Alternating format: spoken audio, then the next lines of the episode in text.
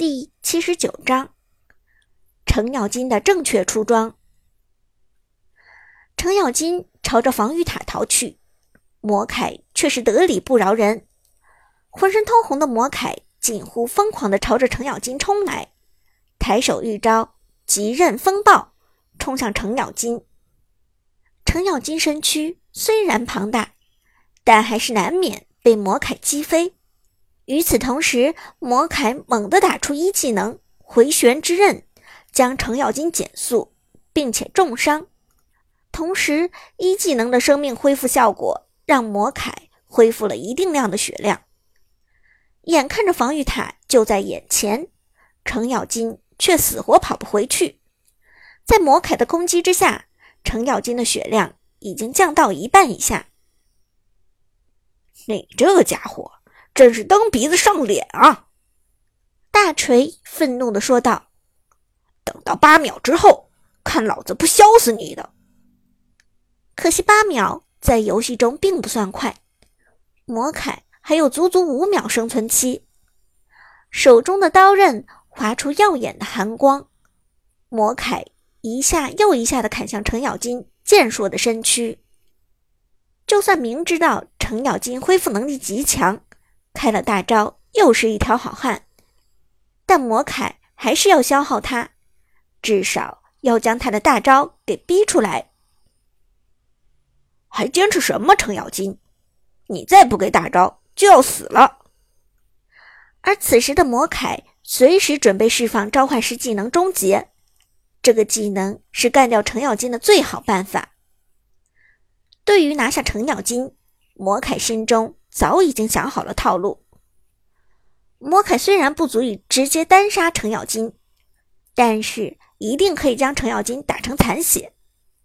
而残血状态下的程咬金肯定会释放自己的大招“正义潜能回血”，但与此同时，释放技能会触发程咬金的被动技能“舍生忘死”。程咬金的被动技能“舍生忘死”是当他释放技能的时候。会先损失一部分血量，普通技能损失血量是百分之八，而大招损失的血量是百分之十六。也就是说，在程咬金残血的时候，释放大招回血，开启技能的一瞬间，程咬金自己的血量也会下降百分之十六。这个时间，如果交出召唤师技能终结，对程咬金造成损失生命值百分比的真实伤害。那么将会有很大的把握击杀他。想清楚这一切，魔凯紧紧跟随着程咬金。魔化状态还有五秒，一定要抓住机会。这时，大锤的程咬金血量已经剩余不多。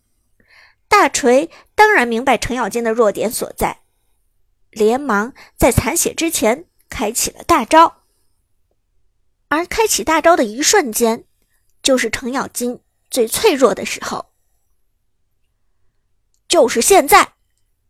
魔凯一声冷笑，立即交出召唤师技能终结，一条斩杀效果的螺旋旋转起来，顿时扫过程咬金的身体。就在这一刻，程咬金的血量果然红了，几乎。就差一丝，程咬金就会被魔凯带走。但大锤却毫不惊慌的冷笑道：“刺激嘛？玩的就是心跳。”大招开启，程咬金处于四秒快速回复血量的状态，而在这个状态之下，程咬金的移动速度也大幅增加。与此同时，魔化的铠。只剩下两秒的时间，两秒之后，魔铠即将变回原来的样子。大锤静静的等待着这最后两秒的结束。两秒，一秒，结束。魔铠身上火一样的颜色褪去，又变回了自己原来的样子。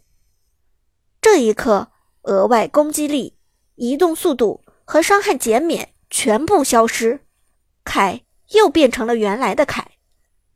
而程咬金却还处于大招的作用效果之内，剩余时间还有两秒。大锤冷笑一声：“小样儿，你不行了吧？换爷爷来！”程咬金一招爆炸裂斧，一屁股朝着凯坐了过去，直接落地深坑，将凯减速。与此同时，程咬金一斧头砍杀过去，狠狠命中了凯。随着程咬金这一做一砍，凯的血量猛地下降一截。探路者队长陈默然脸色顿时大变：这程咬金伤害怎么这么高？程咬金的被动技能舍身忘死，另外一个作用是让程咬金的血量和攻击直接挂钩。程咬金每损失一定血量，都会转化成额外的攻击力，所以现在残血的程咬金攻击力极高。但就算如此，程咬金这一斧头下去，也不至于砍掉凯这么多血量。这样的伤害简直已经到了变态的地步了。凯根本想不明白程咬金为什么有这么高的伤害，他也没时间去想明白。在疯狂的程咬金面前，凯只能转身离开。再有几斧子，估计自己的小命都要交代了。但此时的程咬金还处于大招的作用效果内，而凯又偏偏被减速。程咬金二话不说追了上去，抡起斧头又开始暴揍起来。一下，两下，三下，凯已经残血。二技能激热回旋给出，凯的血量已经只剩一点。接下来是召唤师技能终结，程咬金真的将凯终结，诅咒终结于此。倒地的凯发出最后的悲鸣，手中的长剑也落在了地上，而程咬金则潇洒转身回线上补兵了。这一场单挑赢得毫无悬念，这不可能！探路者的队长陈默然正是凯的使用者，他绝不相信这个版本的战撸王凯居然连个程咬金都打不过。就算不是在凯的魔化状态下，凯的身板也不可能这么脆。这程咬金到底是怎么回事？怎么能打出这么高的伤害？也许是装备上的差距，教练董方冷静地分析道：“你看看你们之间的经济差距。”陈默然连忙点开了状态栏，而点开之后，他立即恍然大悟，掏出刚才自己的人头，对面的程咬金在经济上的确比自己高出了五百块，这是因为双方补兵基本功的差距，以及程咬金抢下了河道上的蓝乌龟。导致的差额，而对面的程咬金出装也非常讲究，他并没有第一时间做出鞋来，而是先打出了一件爆裂之甲。新版本的爆裂之甲是肉装战士的神器，被动效果无敌，让使用者每受到一次攻击之后，提升自身百分之三的伤害和百分之二的移动速度，最多叠加五层。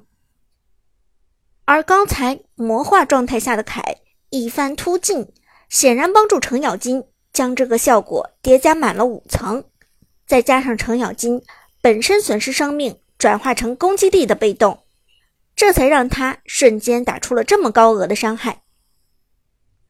爆裂之甲与程咬金实在是绝配。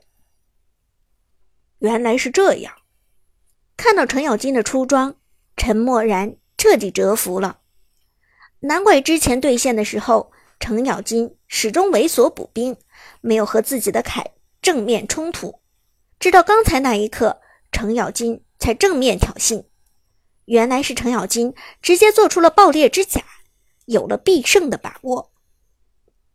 程咬金和凯都是战士型英雄，两个人的操作都很简单，而大神和菜鸟之间的差距。往往就是时机的把握，以及在装备上自己的领悟。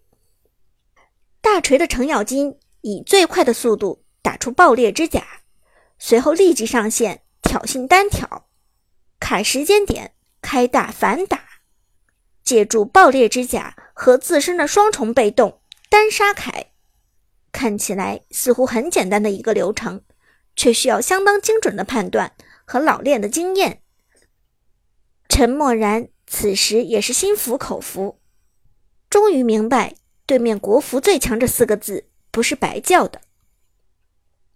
我之前还说程咬金这种英雄国服最强也不过尔尔，现在看起来还是我井底之蛙了。陈默然摇头说道。董方点了点头：“是啊，所以说对面这两个帮手实在可怕。国服最强钟馗和国服最强程咬金，就算是冷门英雄，也足够虐杀普通玩家了。”话说到这里，董方已经游走到对面野区。虽然前期死了两次，但董方还是凭借着出色的意识，打出了全队最高的经济。而此时，韩梦的百里玄策正在野区打红。董方以敏锐的意识跳进 buff 坑，挑起韩梦之后，迅速开大偷袭。韩信的攻速极快，大招的过程中再次将韩梦击飞。但韩梦的反应很快，落地之后立即位移逃走。可惜百里玄策的位移在韩信面前不足一看。董方的韩信如影随形追了上去，韩冰惩击给出，百里玄策命悬一线。